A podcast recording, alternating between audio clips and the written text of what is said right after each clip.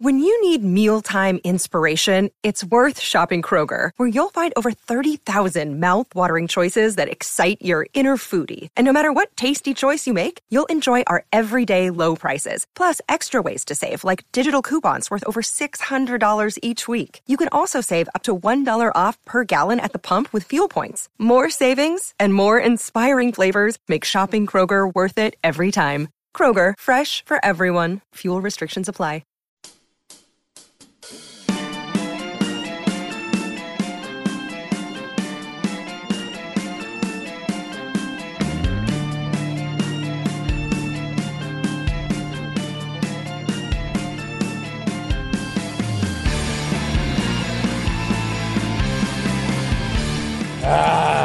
You damn right. Welcome to your Thursday. Not just any Thursday, but for some of you, if you are a Texas Longhorn fan or a Houston Cougar fan or maybe a K-State fan or one of another few teams, you get a special Thursday. This is Sweet 16's about to start and your team's still in it Thursday, and we're going to talk plenty of basketball today. It is Chad and Zay as the Sweet 16 is about to begin. We'll get into some of the off-the-court stories around the Longhorns. That national media, they just won't go away. Plus a weird story about the Mavericks last night. Are the Mavericks making it worse, or did the NBA go after them? And or maybe did the officials go after them last night? We'll talk about that. 12:30, Scott Spinelli, host of The Breakdown on the Believe Network and the former interim coach at BC, will join us once again to break down the Sweet 16.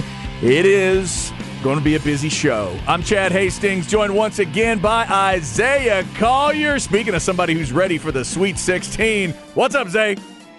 I might yak before the show tomorrow. That's how nervous I am about this Xavier team. Woo! Tough match. Just watching more and more film on these guys. Uh-huh. They're a really good squad. I don't know how Kennesaw State had them down by 13 in the second half and blew that game, but that's what also makes them scary. They could come back down 13, stay calm, and Sean Miller could get the job done. And Texas, they got their work cut out for them tomorrow night, 8:45 p.m. Yeah, they did reel them in. We were sitting there watching it at Twin Peaks. Shout out to the Stastny location of Twin Peaks. That's where we were when it was brewing. And you said it was 13 at the worst, right? Yeah. Kennesaw State. We're looking up, trying to figure out where Kennesaw State was. We know it was. It's in Georgia. We're trying to dig up the information. And slowly but surely, Xavier reeled them in. As we're going through the show, they reeled them in. They got big shots when they needed it. And they ultimately, advanced through. That one was 72-67 by the end of it with free throws. And then they beat Pitt by 11. Texas and Xavier obviously will be a big part of our discussion today. Yeah, with that Pitt game, just watching both of them this weekend, Kennesaw State, then Pitt, It's tough for a team playing in the first four to win three straight games in 6 days with the magnitude of the games, like win or go home, March Madness, the team that you're playing. And Pitt, that extra travel to me has always been a big part. Extra travel is a B. That's rough, man. It is rough. So Pitt, I don't think they got the best of that Pitt team. They looked pretty exhausted in that game. But Kennesaw State, they had them. They had them on the ropes like Ali. And Xavier, they just came back and got the dub. Oh, boy. Jack Nunge. He had a huge block to win that game. Is that right? Okay. Huge block. Dude went to the lane, been killing them all day in the lane, getting those layups. And at the end of the game, he tried to get another one of those scoop shots. Big 7-footer, pinned it on the glass. That was ball game. Jack Nunge, 7-foot senior. This is the guy that was at Iowa. Remember, 3 starters transferred in. The other thing that stands out about him is a 40% 3-point shooter, and he's put up 97 of them this year. So he's a 7-footer that can give you that kind of a block, but he can also get out there and shoot a good percentage from 3. They have a few guys that can do that. It's sort of like these first 2 opponents for Texas that they've been able to neutralize at the three-point line. They're going to have to do it again. Xavier loves to shoot the 3. So he was shooting them a lot more when Fremantle was there before he broke his foot. The other 6'9" big that they had, he was able to get out there, Nunge, and shoot the 3 more. Now that they don't have him and they replaced him with Jerome Hunter, he's more on the block. So he'll still shoot the 3. He's 40%. He'll shoot around 2.7. He'll hit around 1.1 or something like that. He'll shoot it. He doesn't want to. And I think with this new roster that they have with Jerome Hunter, I think they want to go inside a little bit more with Hunter and Nunge. But, yeah, he'll shoot him, and he'll try to bring Christian Bishop and Dylan Disu out there to see what they could do. But on that other side, he's going to have to come out too. Yeah, that's true. He's going to have to stop that push shot, pick and roll play that's been so on the money with Marcus Carr and Dylan Disu these last few weeks. So it's going to be a hell of a game. But, yeah, just watching more and more of them get more and more nervous. They can fill it up. One of the best offensive teams in the nation. Everybody they put on the court for Sean Miller can score just in different ways. So a lot like this Texas team, which I said yesterday, when you focus on their main guys, which is, you know, Boom and Nunge, then other guys like Jones and Kunkel, who had 5 threes in the first half against Pitt, then they could start getting buckets, and that's what makes them so scary. So in terms of your, first off, in terms of your bracket, do you have, I know you have Texas going to the Final Four. Do you have them beating Xavier? Yes. Okay, so you got Texas winning this game. That would be your pick right now. Correct. You just, you're getting more and more concerned about the matchup itself. Yeah. Oh, yeah. Boom. Has one of the most awkward games I've seen for somebody as productive as he is. 16 points a game, first team all Big East. He throws some crazy floaters up there where he's off balance. It doesn't look like he's going to shoot it, and then all of a sudden he'll go up. And he'll throw these, you know, step-back jumpers and shots that are pretty contested. He doesn't need much space. And him and Kunkel, they could both really shoot it, and they get it off quick. So it's going to be tough. Like, it's going to be really difficult if the Horns win that game to lock in on Saturday and rest and prepare for Miami or U of H. That's going to be really difficult because I think the Xavier team, if the Horns win the game, it's going to take a lot out of them. It is, just because they're so good offensively, and the Horns got to really buckle down defensively and get some stops if they want to advance to the Elite Eight. If you have thoughts on that game or anything else, the Specs text line is 337-3776. Somebody already texted in, do you think the Horns playing a lot in T-Mobile Arena is an advantage? We talked about that this week, the fact that Texas gets to go to Kansas City, those other three teams not as used to that building. You would think it could be a little bit of an advantage. Coming up at 12:30, Scott Spinelli, as we mentioned, going to break down not only Texas Xavier, but what does he think about the rest of the bracket? He's the guy last week that told us to take that Miami team. He thinks Miami, I want to say he said he maybe thought they could make even more of a run and maybe even get to Houston. We'll see what he thinks of Miami and Houston and the rest of the matchups coming up. Zay, let's get into a little bit of off-the-court stuff, though, because we've been talking about, obviously all season, the job that Rodney Terry's been doing, the incredible run that Texas went on after the whole Chris Beard situation.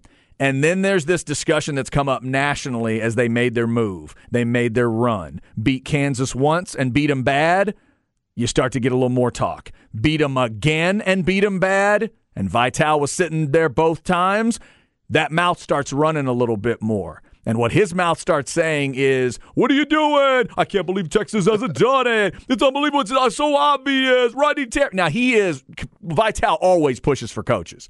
I mean, he always pushes for coaches. Former coach. Makes sense. Right. It could be anything. Dick, you know they just arrested him with 900 kilos of cocaine. He's trying to distribute to the players. He's always been a good guy. But with Terry, he's going with it pretty hard. But people that watch the broadcast. Yeah, that's an understatement. What he said on Twitter today, he basically said the Texas Athletic Department lack of class. He didn't basically say, he said that. Yeah, let's say, give him exactly what Vitale put out there, because this does put it at a different conversation. In all caps, last night, he said, lack of class by, all caps, Texas Athletic Board.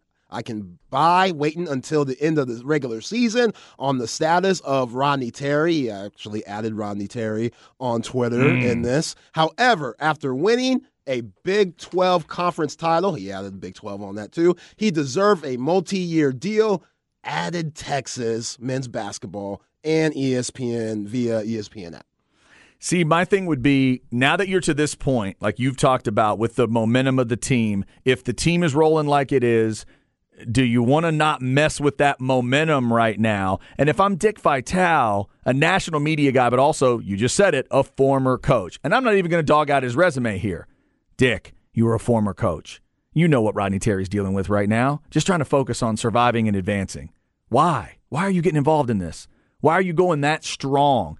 You're calling Texas classless as we're about to go into the Sweet 16 matchup? Yeah, I don't agree with Dick there. For you as a fan, Zay, is all this national talk, has it developed into a distraction for you? Are you concerned about the idea that this could be a distraction, or do you trust that Rodney Terry and these players know what the ultimate score is here and they're moving forward? I trust that they know what the goals here are moving forward. I mean, this was going to come with the success. You know, we knew it could be a distraction if you would have given him the job maybe too early, maybe after they won in Kansas City for the Big 12 tournament, and who knows what would have happened. Would they have been able to have that same mindset going up against Colgate and Penn State if Coach Terry would have had the job? You know, would they still play with that same edge? We don't know. But I like that CDC hasn't made that decision due to these guys having the extra edge, knowing – they are playing for Coach Terry and his job. You've heard Dylan Disu talk about it, Timmy Allen. All of them have talked about it. They know what's going on. So they want Coach Terry to have the job. They're going to play their hearts out, and still just having it up in the air, having, you know, Kurt Bowles put out a report saying let's mention that. Penn State is interested, saying Cal Berkeley is interested. Both of those schools can't even touch Texas, especially in the basketball department. But – that's starting to come up, which for Coach Terry, it should. Like, he's having success. Right. This is a crazy season, what they've had to overcome, how he's kept his team locked in. And I know a lot of people are going to say, yeah, but they have veteran leadership. Well, we just still don't know what would have happened if Coach Terry wasn't the coach. You just still never know. You still got to go out there, coach. You still got to prepare. You still have to have a scouting report. You still have to call timeouts at the right times. You still have to be that motivational guy. There's so much that goes into coaching. You see Ron Holland and A.J. Johnson, they want to stay. They're still coming back to campus like they were just here. All these, and then we've talked about former players, right? Yeah. Big-time former players giving him the love. TJ Ford thinks he should be the coach. Kevin Durant with multiple comments. Just dropped something today, an hour ago. KD said on his boardroom podcast that he has with ESPN, he said about Rodney Terry, he has led his team on and off the court as well as anyone could have expected. To see them in the Sweet 16 with as good a shot to win a national championship as anyone is a testament to the amazing job he's done. Then he retweeted that and said, let's get it, Texas basketball. So you have arguably the greatest Texas basketball player ever vouching for him. I said arguably. I know CB somewhere in Seattle said, TJ Ford, say TJ Ford. Yeah, CB, right. You know, arguably, it's, you know, it could go either way. Sure. But Brandy Perriman, right? Go ahead. Continue. Yeah, Ken Paulino, yeah, exactly. So now the distraction is, okay, he's done enough. Now people are like, especially Dickie V, those guys are like, he's done enough. He deserves it. While I'm back here like, nah, let it be. Let it be. I need more of this. I need Kurt Bowles. You got any more teams you want to throw out there? I'm good with that. Okay, but see, that's the thing. In a way, wouldn't we be kind of insulting this team if we're believing that what we're seeing is strictly based on that, on a chip on the shoulder? Like, what would be so bad about CDC right now as they're about to go into the Sweet 16, putting out an announcement, just putting out a tweet and go, hey, by the way, anybody that's interested, stay away. We have a basketball coach. His name is Rodney Terry, and we're going to discuss an extension after the season. End of discussion. What would be so bad about that? Because someone else texted distraction or motivation for Texas. Couldn't it put a little extra juice into Marcus Carr and Rice and all those guys to know, you know what, fellas? You had a job to do in your mind. You had a goal, multiple goals. One of them was Coach Terry needs to be our coach. Guess what? That one you've succeeded at. He's the coach. Don't turn it into don't make yourself into some Kentucky or UCLA that you're really not. Don't make it into, well, the Final Four bust is all we're about. Calm down. You're Texas basketball. Calm down. What he's done, if you're making the arguments for where you've been and where you are right now, I think there's an argument to be made for CDC to end the discussion right now. You don't have to actually put pen to paper yet, but just say you will. What's wrong with that? Nothing. But, I mean, I know people talk about he didn't do that with the tennis coach. This ain't tennis. Yeah. Love what they do in tennis, love all the other sports, but we know football, baseball, basketball, we know what those mean down here. opposed to the other sports. True. And here's another fact. This is probably another detail of it. No matter how much Penn State or Cal or anybody is interested, I would assume whatever deal they struck with Rodney Terry, remember, they gave him a raise. They did give him a raise as they declared him the interim head coach. I'm sure that deal says nobody gets to talk to Rodney Terry until I do, right, coming from CDC. So if they want to just, wait, and that's what he's done. He can continue to say, we're going to the end of the year. As long as he's communicating behind the scenes with Rodney Terry in some way, to keep the distraction. As long as you just don't want it to be a distraction. That's what I worry about for you, for Texas fans out there, for this team, with Vitale running his mouth. All the CBS guys can't stop talking about it. Charles Barkley and Smith and Kellogg and Seth. I can't believe Texas hasn't made a move yet. And then it just creates this cloud of weirdness that may not even need to exist. But that's what's weird, Chad, because according to Kurt Bowles, who has about as many skins on the wall as anybody in this business when it comes to Austin, Texas sports and University of Texas. So where Kurt says, yeah, he got some sources. Yep. He said on Twitter, one big factor to consider, RT has been told nothing about his chances. CDC has always said he'll decide after the season. So they're just not talking about it. It hasn't been talked about, which that's odd. To what you're saying, like it's just not talked about, we're just going to act like nothing's happening. Okay, that's weird. But again, I think Coach Terry is in a great position to get the job. I'm around 90% sure it's his. At this point, Sweet 16, you got KD talking, TJ talking, everybody and their mama says he should get the job. They're in the Sweet 16 since the last time, since DJ Augustine was running point and dropping dimes, and Coach Terry was on that same staff. It's been a hot minute. So I get it.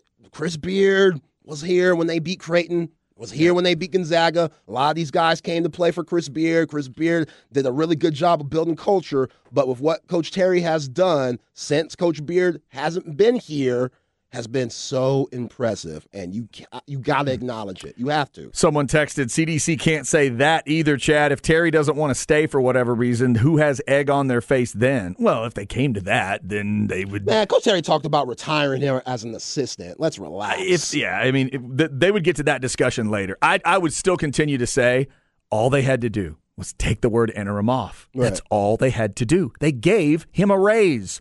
Take the word interim off, call him your head coach, say you've given him a raise, and then at the end of the year when everybody looks, when Kirk Bowles and other guys that do that for a living look and go, wait, it's just a one-year deal? Wait, it ends at the end of this year? Yes, it does. And then when they ask you the question, go, hey, like anything else, we'll talk about extensions at the end of the year.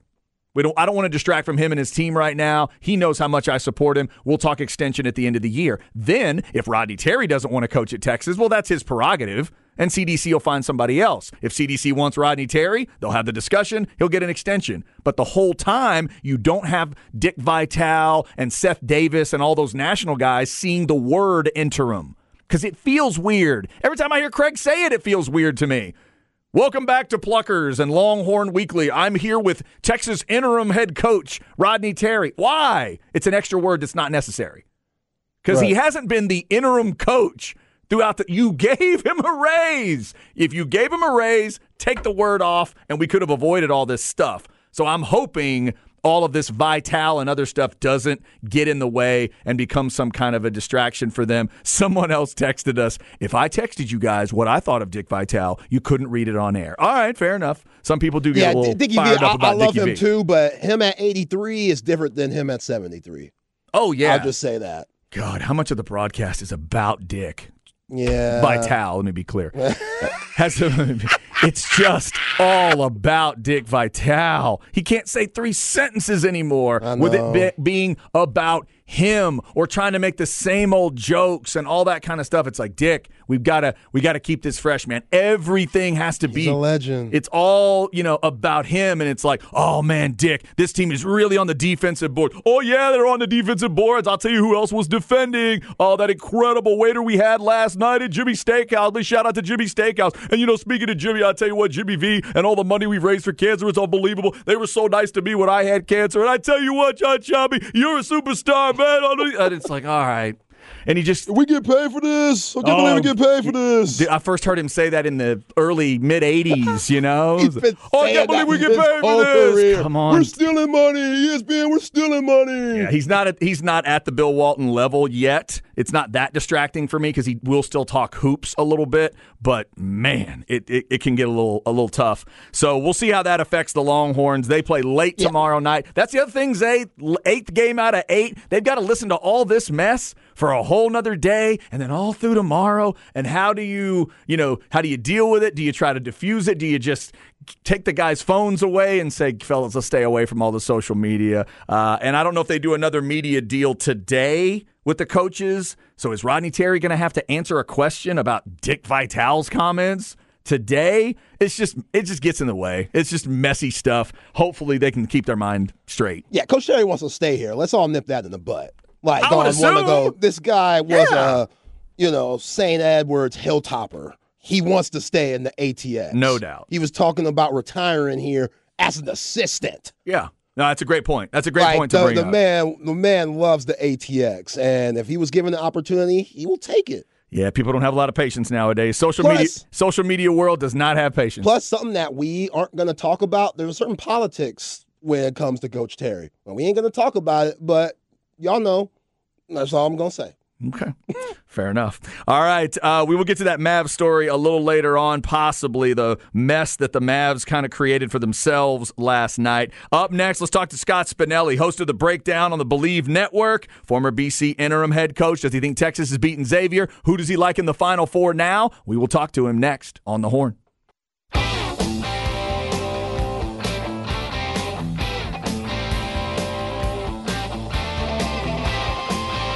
Chad and Zay.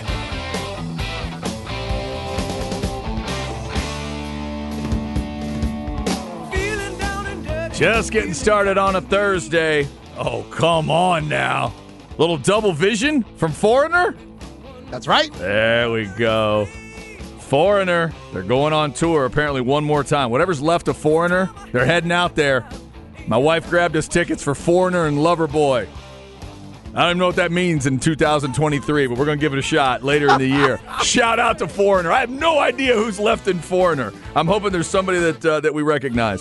All right, a lot of basketball on the board today, and we are pleased to be joined by our next guest. It is the Vaqueros Cafe and Cantina Hotline. We've had him on a couple times talking about the tournament as we got started, and then once we got into the bracket. He is Scott Spinelli, host of The Breakdown on the Believe Network. Check him out there. He's at Coach_Spinelli's former BC interim head coach. Spent a little time at A&M as well. We talked to him about all of that, and now we're going to talk a little Sweet 16. Coach, we appreciate the time again. How are you?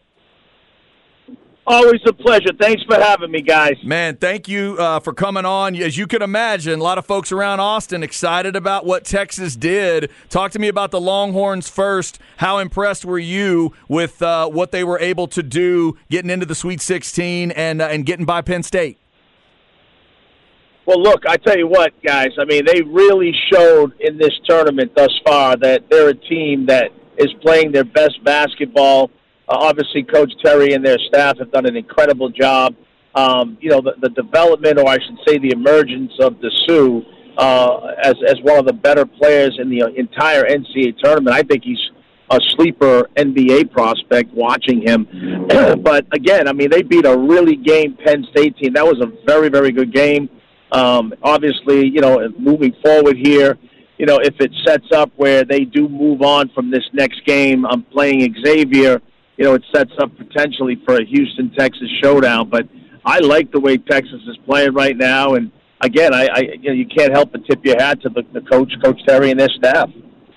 Coach, let me ask you this, because you and Coach Terry have this in common. Y'all have both taken over mid-season as the head coaches. Talk about some of the difficulties that you have to go through just going from an assistant and jumping straight into the head coach position like you did your last season at Boston College.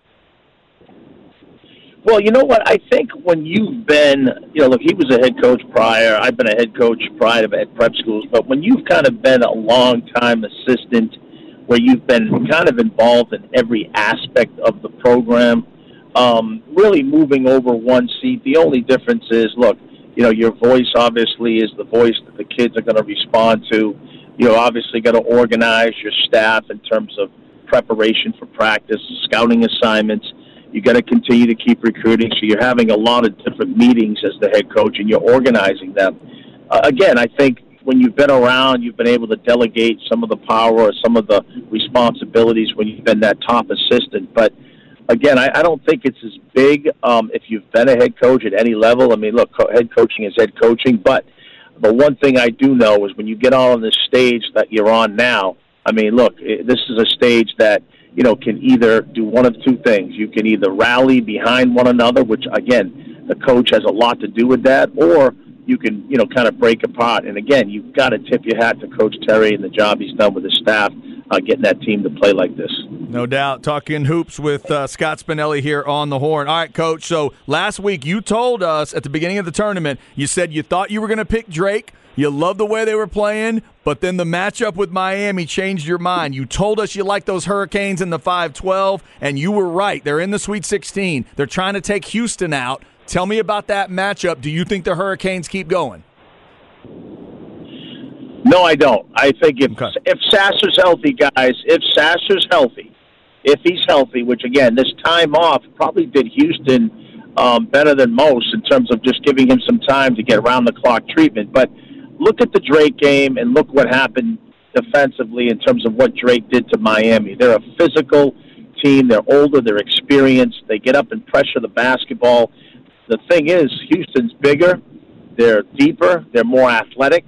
And they're going to apply that same type of defensive pressure versus Miami. Yes, Miami's got tremendous talent, a lot of guards, a lot of weapons. But I do think in this game with Sasser healthy, if you kind of compare the Drake mindset in terms of how they played to Houston, I think Houston's even a notch up, and I thought Miami had a lot of problems that day against Drake. Okay. Coach, one of the games tonight is going to be a good one, Michigan State and Kansas State at the Garden, Madison Square Garden in New York City. And this Michigan State team, I know, has surprised a lot of people across the country, but it shouldn't. Tom Izzo, this is what he does this time of the year. It just seems like sometimes, you know, they're kind of hanging around the middle of the Big Ten, and all of a sudden, once March comes, his team takes that next step. Who do you like tonight? I mean, Jerome Tangey's done a great job of Kansas State. Marquise Noel is an absolute stud. At 5'7", putting up the points and assists that he does. Who do you like tonight in that matchup? Well, you have two different type of basketball teams. One that was put together, Coach Tang and his staff, an incredible job. They were put together, you know, late May, unbelievable job in terms of the chemistry, establishing roles, building camaraderie. And then you've got a Michigan State team that's a program, a cultured program. Yeah, transfers that they've been there a couple years. The one thing about a program like Michigan State and why they're so good at this time of year, the word accountability couldn't be more evident in terms of what Coach Izzo does with his guys. I mean, look, during the season, your job as a coach is to get your guys better, make them better. Every workout, every practice, you're stressing, you're emphasizing it. And you're holding your guys accountable and to a standard of excellence. And what he does is does that during the season. So by that, you might lose some games during the year, but by the time you get to the tournament, your team is, or your individual players are the best version of themselves, and your team collectively is the best version of themselves as a team. And I really like Michigan State for that reason in this game. That is one of the games tonight. Also tonight, Coach, you got Tennessee against FAU. Talk to me about the Vols. Obviously, people know about Rick Barnes around these parts. How impressed were you with everybody talking about Duke and how well they were playing? How impressed were you that Tennessee was able to get by them the way they did without Ziegler? Look, I picked Duke to get to the Final Four, so I was one of those guys that actually really thought Duke was playing at a high level, which they were. But, look, I didn't realize Tennessee in terms of how well they defended. You know, every great defense in basketball, man-to-man, starts with pressure on the ball. And their bodies, their physical size, you know, their pressure on the ball. Anytime Duke was dribble driving, which is what Duke predicates itself on, they had that airplane technique where their arms were out, their hips and chest were bumping the ball. And again, guys, just to be honest, everybody's criticizing that as a foul. It really is not a foul if you're not arm barring and your hands are out like that little game when you're young airplane. That's the technique that they perfectly, you know, they perfectly showed in that game. And again, with those bodies physically, man, I tell you what, they really physically outmatched Duke in that game. And again, in this next game, I think you're going to, I think, in my opinion, Florida Atlantic is going to be a formidable opponent. I think it's going to be a game that goes first one to 50 wins in my mind. But again, that could change. That's the way I see it. And I still think, you know, again, the drop down from Tennessee in terms of what they did after beating Duke, I expect a little bit of a letdown. So I think Florida Atlantic could sneak up on them in this game. Yeah, Coach, where I'm from, if you ain't used to that type of physicality, we tell you get in the weight room. That's what we say. But let me ask you this, Coach. You know, a game that's really interesting to me, which is tomorrow, is the Alabama Crimson Tide going up against San Diego. San Diego, talk about physical. They're 9 deep. Not many of those guys play over 30 minutes, so Coach keeps them fresh. And their physicality and their athleticism, I think it could, you know, with the way Alabama likes to play and shoot all those threes, I think they might be in trouble tomorrow night. What do you think about that matchup? To me, the storyline of that game is going to be what we've talked about prior to the tournament in terms of all the different subplots to the one seeds. And I think as you guys, as we look at this game, it's going to be the first time that Alabama is going to face adversity. They're going to face adversity in this game. This game is not going to be easy. And I guess the question is all the distractions that have occurred off the floor. When the adversity hits, and San Diego State, to your point, is physical, they're strong, they're tough, they're on a run, or they get a lead, or the game is close, what will happen with Alabama's psychic? Are they going to come together, or are they going to break apart, and those distractions now rear their head? I think San Diego State is going to give them all they can handle, and because of that, I think the distractions, again, I think they're going to rear its head. I rear their head. I think San Diego State's going to pull it off. Interesting. And the other side of that bracket, of course, Creighton is a team I know a lot of people liked them at the beginning of the tournament to make a run, and now, Coach, they're staring at a 15-seeded Princeton team. By the way, I want to thank you. Your comments about that Princeton matchup made me pick it in my bracket, and I at least look smart for that, so I appreciate you there. Do you think Princeton's got enough and can get their style onto Creighton to maybe advance? Could we see a 15 go to the round of 8? I think they have a chance. Look, I mean, here's what you have. You have two teams that mirror one another in terms of the three-point ability. You've got 4 guys on Princeton that have literally made 60 or more threes. I don't think I've ever seen that in college basketball. On the flip side, Creighton's got 6 guys who have made 20 or more threes. So you're basically looking at two teams that have made over 300 threes on the season as a team. I think it's going to come down to who defends the three-point line and who makes, you know, that three-point shot. The biggest difference in this game in terms of how Princeton plays, Creighton is one of those teams that if you want to play fast, they can go fast with you. They also are disciplined enough to play in the half court where if you do decide to slow it down and you do make shots late in the clock, they're disciplined enough where it's not going to deflate them. So for that, I think a really good game, but I do like Creighton in this game. Coach, UConn. Arkansas, huge win against Kansas the other day. Those guards that they have were tough, Davis and Council. And then you got to worry about their future lottery picks and Smith and Anthony Black. But UConn, they got some dudes too. Big man down low, Santiago. I don't pronounce his name right, but I know he could really go. Who do you like in this one? And, Coach, have you ever taken your shirt off after a big-time win like Eric Musselman? Look, guys, if I did that, my kids and my wife would be mortified with all the Italian food I've eaten over the years, so you can forget that. Listen, but as far as the game is concerned, you have a UConn team, as you guys know, deep, talented. They've got guys sitting the bench that were stars at Vatech, Alane. Diarra was at Texas A&M as a starter, and they don't even get major minutes. So they've got all the depth, all the talent, all the size, all the weapons. The only issue that they have, there's two major issues. One, if they're turning the ball over, Arkansas can create some havoc here and get easy baskets. That's what Marquette did to UConn in the Big East tournament. That would be a subplot here. If UConn's turning it over, it's going to be tough for them to win. And then you've got to think about Arkansas and what Coach Musselman. Again, he's probably the Coach Izzo of the SEC in terms of his team to play their best basketball come the tournament time. So in this game, I think Arkansas, because of those turnovers, if they create them, I think they're the team right now that can upset UConn and still move on.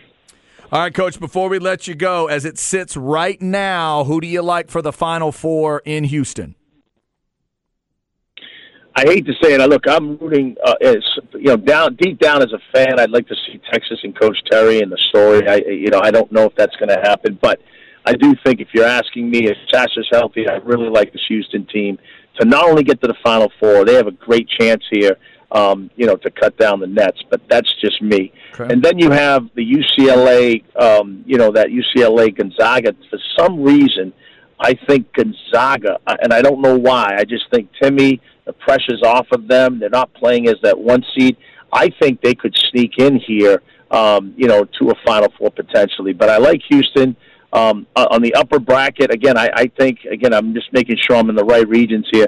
I like Creighton on their side still to upset, to beat Princeton, and I think they're going to beat, is it San Diego State or San Diego or State Alabama, or Bama? Right, yep. On that side. Yep. Yeah. Yep. I'm going to go. I'm going to take some upsets here. I'm going to go Creighton. There you go. Houston. I'm going to take. Gonzaga. What I just mentioned to you. Gonzaga on that side, and then. On the other side, who am I missing on that other region? I'm just trying to get it together in my head as I'm Michigan State, here. Yeah, Michigan State, yep. K-State, and the Tennessee FAU game. Yeah, honestly, I think Michigan State gets there, guys. I do. I just think they're that program with all that culture. So 4 teams that probably, who knows if it happens that way. But I'm going with, some cultured programs here. And listen, I wouldn't be surprised to see UCLA or the winner of that game get to the Final Four. Yeah, kind of hard to bet against Mr. Izzo this time of year. He does know how to coach. Thanks to this coach for giving us some time. Scott Spinelli, check out the breakdown on the Believe Network at Coach_Spinelli, the former BC interim head coach. Nice enough to give us some more time. Coach, we really appreciate it. Maybe we can catch up with you next week before the Final Four. Listen, have a great time here tonight and enjoy the games. And, again, that Foreign a Lover Boy concert, man, I tell you what, that's a lot of fun to a guy like me, so enjoy yourself when you go, all right? There you go. I'll do it. Thank you, Coach. Thanks, Coach. And much like Coach just said, I'm not taking my shirt off that night like Musselman either. I'm not going to do it, and I'm not wearing those tight red leather pants that the Lover Boy guy always wears. I can't do that either. We're not doing that. My wife won't let me out of the house if I do that. I might. Depends on who we beat. You might. Yeah, that's true. Yeah, the world needs to see this dark chocolate. Depends on the victory. Yeah. The level of victory. What is Musselman going to do if they beat UConn? Oh, my Lord. Oh, no. He may. Hopefully he can keep it together, but that's not him, so I doubt it. I hope he tries to get completely naked, and then that fine woman goes and tackles him. I hope his fine wife goes and tackles him on the floor so we get to see a little more of her. All right, thanks to Coach for his time. Up next, in the crap bag, the Mavericks are protesting the result of last night's game. If you haven't heard why, it is totally Mark Cuban. We'll explain next on The Horn.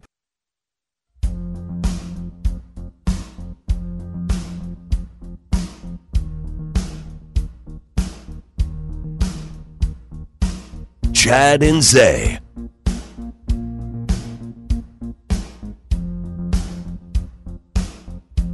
feel like I'm going to know this. There it is. That's what I thought it was when it started. I'm like, wait a minute. I think that's what it is. Maybe it's a slow build to this. So this would be Mr. Don Henley with Dirty Laundry? Yep, that's right. There it is. Yep. Do my living on the evening news. Make my living on the evening news. Yeah, this was a weirdly popular song with the news media, even though he was making fun of them. They loved it. It was weird. Like, he became really popular with all these news people, even though this is a song making fun of them. Huh. Because he puts in the lines about it's interesting when people die and all that. And they all made little reels out of it and thought he was talking about them. It's like, yeah, he is, but... got to pay attention. Don Henley and Foreigner is the way we start today. on a Thursday. Thanks to Scott Spinelli for his time. Coming up at 1, we'll give Jeff Howe a try. He's in Kansas City, or he is getting to Kansas City. At the very least, we'll mention horns247.com and all the stuff they've got going on for you. They got a couple, got Jeff, and then we talked to Chip yesterday that they'll be there covering it in Kansas City. We'll get you more basketball breakdown, and maybe by then we'll get some reaction from fans about this story we're just about to get into. Remember, it is a Thursday, so in addition to Ball Don't Lie with Rod and Hards, you will get, speaking of Jeff, the Longhorn Blitz podcast replay. We get it for you Wednesday nights at 8, and then you also get it Thursday nights, and we'll roll it for you at 7 o'clock tonight. Longhorn Blitz podcast, usually all Longhorn football. They'll mix in a couple other things, but they love talking Longhorn football and going deep diving on stuff. So if you're a Longhorn football freak, you need to check out Longhorn Blitz podcast. All right, coming up, again, we will definitely talk more hoops. We got the flex segment coming up. Some football schedules are already starting to come out. Plus, there's big weekends coming up on the recruiting front. But right now, let's get into the crap bag. We'll try to explain this Mavericks story to you. Chad's crap bag. Crap bag. If you need an easy way to remember it, just think of a bag of crap. All right, brought to you by AV Consultations, 255-8678, or go to avconsultations.com. To me, this should be pretty simple. And Mark Cuban is making it really complex. And so is Jason Kidd, and so is Luka Doncic. So here we go. The Mavs played the Warriors last night. They ended up losing the game 127-125. But all the way back in the later part of the third quarter is where an issue came up. Golden State misses a basket. The ball goes out of bounds under that basket. Baseline under their basket. And if you're watching the game, it was on the right side of the screen. Ball goes out of bounds. The referee points Golden State. Golden State ball. Then, immediately after that, he blows his whistle to signify a timeout that the Mavericks were due at that point. And he points all the way back down the floor at the Mavs bench, like officials always do. There's a Golden State player nearby that started to get mad and said, wait, you said it was our ball. And he clarifies, and I don't know exactly what he said, but something to the effect of, no, their timeout. Your ball, but it's their timeout here. Oh, okay, go to the timeout and come back. And then Zay, that's where it got weird. Golden State sends 5 guys back to the spot where they're going to inbound. Steve Kerr looks around and realizes, wait, there's no Mavericks down here on this end of the floor. Jason Kidd puts his guys on the other end of the floor, and the closest Maverick is at half court. And the official kind of looks around, blows the whistle, hands the basketball to a Warrior, and then Steve Kerr realizes it and says, all right, go ahead and shoot. Pass it in, easy bucket, and then the Mavs end up losing by 2. So now Mark Cuban is protesting, and among other things, he says, quote, during the timeout, the official changed the call and never told us. Then when they saw us line up as if it were our ball, he just gave the ball to the Warriors, never said a word to us. They got an easy basket. Crazy it would matter in a 2-point game. He said it was one of the worst officiating non-call mistakes possibly in the history of the NBA. I wouldn't go that far. Wow. But, yeah, there's some serious bitching going on, Mark Cuban. He got too much money to be bitching like this. You know, with where the Mavs are, I do get his frustration in a way, but as a former official, the greatest official in Central Texas history at the high school level, if you're a ref, you got to kind of let the other team know, hey, we're down here. Y'all can come down here. Maybe he waits there. Right. You wait an extra beat. Little bit. Yo, coach, what's going on? Yeah. Now, but the team was on the floor. He looked out and saw the floor. He saw 5 Mavericks. They're entitled to be wherever they want to be. And this is the NBA. This ain't grade school. Exactly. Little pips. This ain't none of that. This ain't junior high summer league. This ain't junior high summer league. Right? These guys should know what's up. Now, Sean Wright, the main official, he was asked about this incident after the game, and he said initially on the floor, the original signal was in fact Golden State's ball, as this can be seen on video. Like you said, he pointed Golden State's ball. Yeah. There is a second signal, but that signal is for a mandatory timeout that was due to the Mavs. So when the ball went out of bounds, I guess the Mavs thought it's their ball. Right, without waiting to see the signal. Timeout was called. He clearly points Golden State's way. Right. Timeout was called.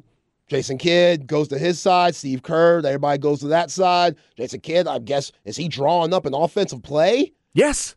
Because this doesn't make any sense. It's the third quarter, so the only time you're able to push the ball up the court when it's on the baseline during the timeout is 2 minutes in the fourth. That's the only time the ball gets to advance. Right. So if you call it in the third quarter beneath the basket, you got to go beneath the basket. Now, if the bucket was scored, you could run the baseline, but it just went out of bounds. But you still have to be down there. You're just there. And that's what brings up my ultimate point here. If they thought they had the ball and Kidd had actually called a play to run, where's your inbounds guy, coach? You had your closest guy at half court. If you really believed it was your ball, where's your inbounder? You know how this game works. You're Jason Kidd.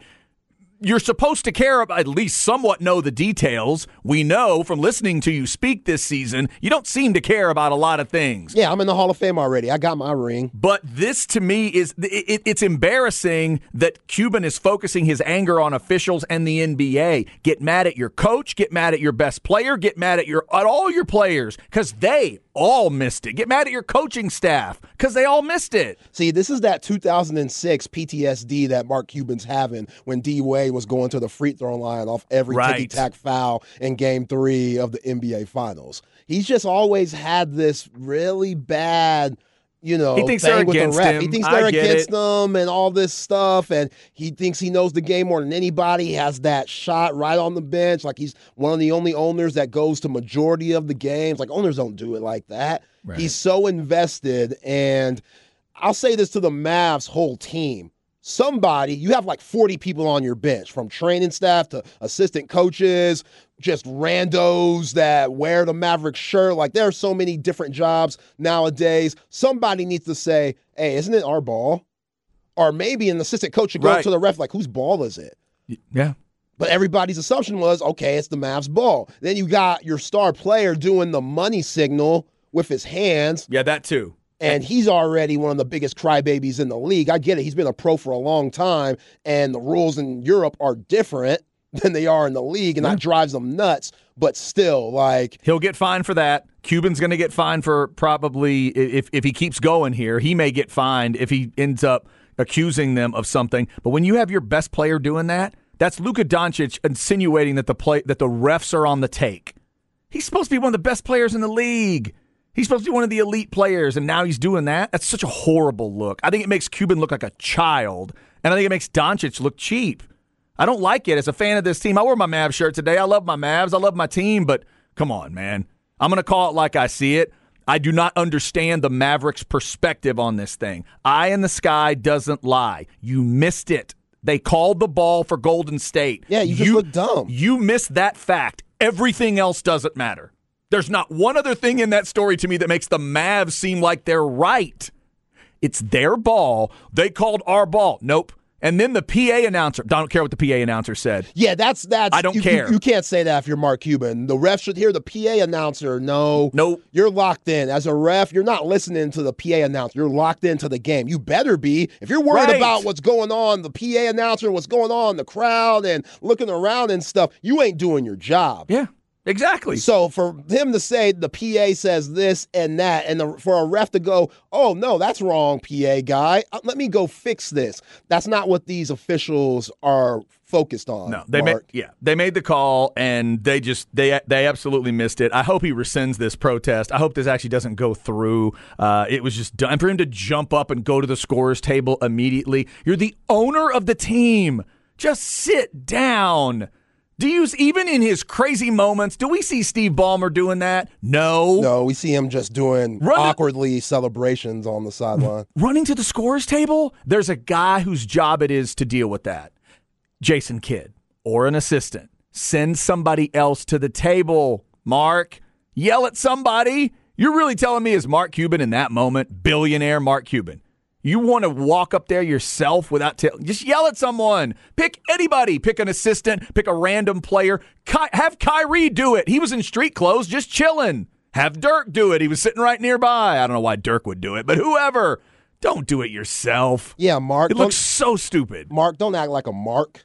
Ugh. He just, Acting like a real mark right now. Man, we know he's a mark for the Mavs. I know that, but that's not good. As a Mavs fan, that is not what I want my team looking like. By the way, the loss kicked them down from what would have been a 6 seed down to a 9 seed, but they got a lot of other stuff they need to be focused on, Zay. That's the other thing. If he really is distracting us all and trying to make this the story, no, man. The story is that your coach and two best players don't care about consistently playing defense, and it's going to cost you. That's what matters. What matters is you haven't put a good basketball team together that can get stops, be big, and be effective. The rest of the league doesn't take you as a threat at all. That's the problem, not some weird officiating thing that you just missed. Yeah, somebody on Specs Text Line said a ref was down on the other end with the Mavs. Well, that's because there's supposed to be a ref on the baseline, on both baselines, until you could see all the players on the court. So if they have one player on the very far end of the baseline, that ref has to be down there. Because something could happen that they could miss. Sure. If there are two players on opposing teams on one side and one gives a dirty elbow because the ref's down on the other end waiting for the ball, that's on the ref. So you got to make sure you see all the refs, which that's why the official was down there on the baseline, probably wondering, what the hell y'all doing down here? Real quick question about that official. Silly question, but did he have a basketball in his hand? Yeah. Did he? Oh, no. Which one are you talking about? The one on the other end of the floor with the Mavs? No. Oh. So then he didn't have the ball. So the one with the ball might have been more important. Yeah. Interesting. Uh-huh. Okay. Yeah. Good grief. Good Lord. All of a sudden, Mark Cuban, Jason Kidd, Luka Doncic, and the entire Mavericks organization forgot all the details of basketball. Yeah, Jason Kidd, you have one of the best basketball IQs the NBA has ever seen. God. How's this happen? What has gotten him to stop caring? I don't understand what is going on. He's not caring? He just stopped caring about all of it. What happened to him? Mark Cuban is all mad at all these other things. Go to your head coach and figure out why he stopped liking basketball all of a sudden. That's what I'm saying. I need a chip on your shoulder head coach, man. Not a head coach that's in the Hall of Fame for his playing days. Not a guy who's won rings and stuff. I need a chip on his shoulder. If you won rings, cool. Be that like Phil Jackson won rings. Yeah. Like as one of the role player guys. Right. Steve Kerr. Be like him winning rings. Yeah. Because Steve has that hunger still. They're still adding rings. Rings. They got that hunger. Kids like, shoot, man, I've been the man for a long time. Yeah, I don't love it. I do not love it as a fan. If you're a Mavs fan, too, let me know. Maybe I'm missing something, some detail of last night, but I do not get that story at all. That's the crap bag. We do it every day about 12:45. We're running late here. Let's get to the top of the 1 o'clock hour. We'll try Jeff Howe. He's traveling to Kansas City. We'll get you set up for all of that. Texas and Xavier, 4 games tonight on the bottom of your bracket. We'll get you that preview, too, coming up on The Horn.